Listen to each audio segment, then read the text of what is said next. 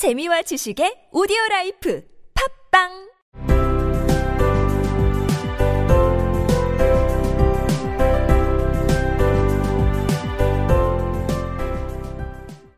Della wriggled off the table and went for him. Jim, darling, she cried, don't look at me that way. I had my hair cut off and sold because I, I couldn't have lived through Christmas without giving you a present. It'll grow out again. You won't mind, will you? I just had to do it. My hair grows awfully fast. Say Merry Christmas, Jim, and let's be happy. You don't know what a nice, what a beautiful, nice gift I've got for you. 벨라는 식탁에서 빠져나와 그에게 다가갔다. 짐 내 사랑, 그녀는 외쳤다. 그런 눈으로 쳐다보지 마. 자기한테 선물을 주지 않고는 도저히 크리스마스를 보낼 수가 없을 것 같아서 내 머리를 잘라 팔았어. 머리는 다시 자랄 테니까 신경 쓰지 마, 알았지? 난 그럴 수밖에 없었어. 내 머리는 엄청 빨리 자라. 메리 크리스마스라고 말해줘, 짐. 그리고 행복하게 보내자. 내가 얼마나 멋진, 얼마나 아름답고 멋진 선물을 준비했는지 자기는 모를 거야. 크리스마스 선물 30번째 시간입니다. 이야기를 고전적인 발단 전개 위기 절정 결말 구조로 보자면 지금 위기에서 절정으로 치닫고 있다고 볼 수 있죠. 남편 짐이 집에 들어와서 델라의 모습을 보고 알 수 없는 표정을 지으면서 긴장감이 증폭되고 있습니다. 그래서 그 침묵의 긴장을 견디지 못하고 델라가 짐에게 다가갑니다. 델라 wriggled off the table. wriggle 몸을 비틀고 흔들어서 무언가로부터 빠져나올 때 wriggle 동사를 쓸 수 있습니다. 몸을 비틀고 흔들다. 그렇게 해서 빠져나오다. 그런 뜻입니다. 그냥 식탁에서 일어섰다. rose from the table 이라고 표현해도 되지만 본문에서는 wriggled off the table. 식탁에서 빠져나왔다. 라고 표현했습니다. 우리가 식탁에서 일어날 때 몸을 비틀듯이 해서 일어날 수도 있잖아요. 그걸 작가가 디테일하게 표현하기 위해서 wriggle 동사를 쓴 것 같습니다. and went for him. 그리고 짐에게 다가갔습니다. Jim, darling, she cried. 짐, 내 사랑, 자기야, 그녀는 외쳤다. Don't look at me that way. 그런 식으로 날 보지 마. 그런 눈으로 날 쳐다보지 마. I had my hair cut off and sold. 나는 내 머리를 잘랐다. 그리고 팔았다. 이건 어느 정도 중급 문법에서 나오는 남에게 시켜서 어떤 일을 했을 때 쓰는 표현이죠. 나는 내 머리를 잘랐다. 이걸 I cut off my hair라고 표현하면 내 머리를 내가 직접 잘랐다라는 뜻이 되기 때문에 그렇게 표현하지 않고 본문처럼 I had my hair cut off. 나는 내 머리카락이 잘리게 했다. 이렇게 표현하죠. 내 머리를 자른 건 내가 아니라 제 3자니까 헤어드레서니까 I had my hair cut off. 여기서 cut은 과거분사입니다. 현재 과거, 과거분사가 전부 똑같은 형태죠. cut, cut, cut. 그래서 head의 목적어인 my hair와 cut off가 수동태처럼 연결되는 겁니다. 이런 문형의 대표적인 예문으로 나는 지붕을 수리했다가 있죠.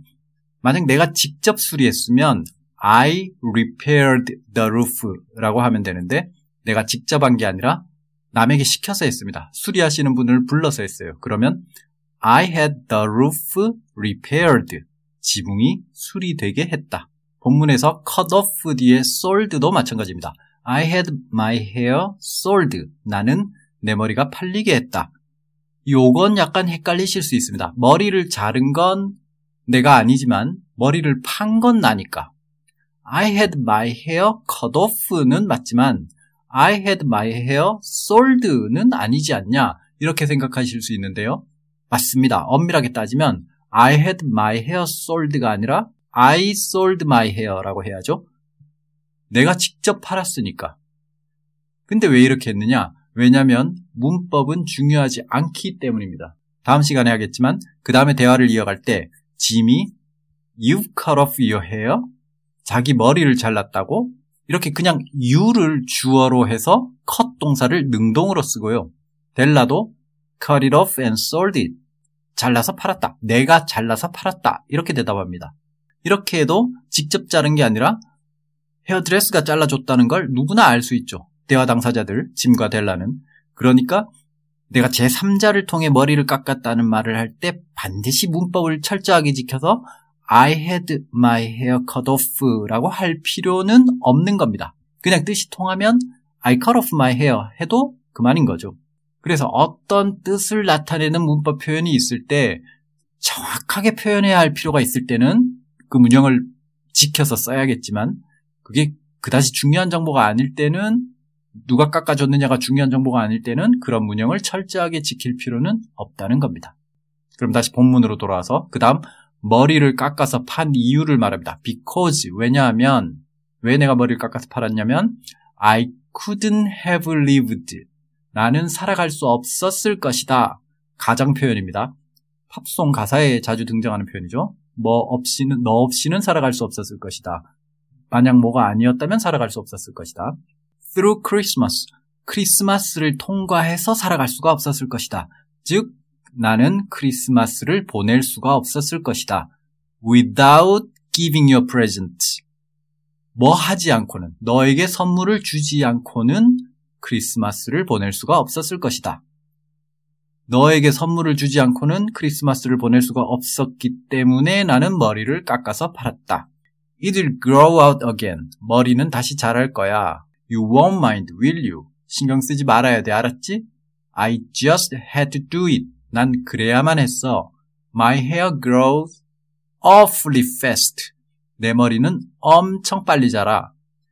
awful, 끔찍한, 지독한 이런 부정적인 뜻을 담고 있는 말이지만 이런 부정적인 형용사를 부사로 가져와서 엄청나게, 대단하게 이런 강조의 의미로 사용합니다. 내 머리는 엄청 빨리 자라. Say Merry Christmas, Jim. 메리 크리스마스라고 말해줘, 짐. And let's be happy. 그리고 행복하게 보내자. You don't know. 넌 모를 거야. What a nice, what a beautiful nice gift.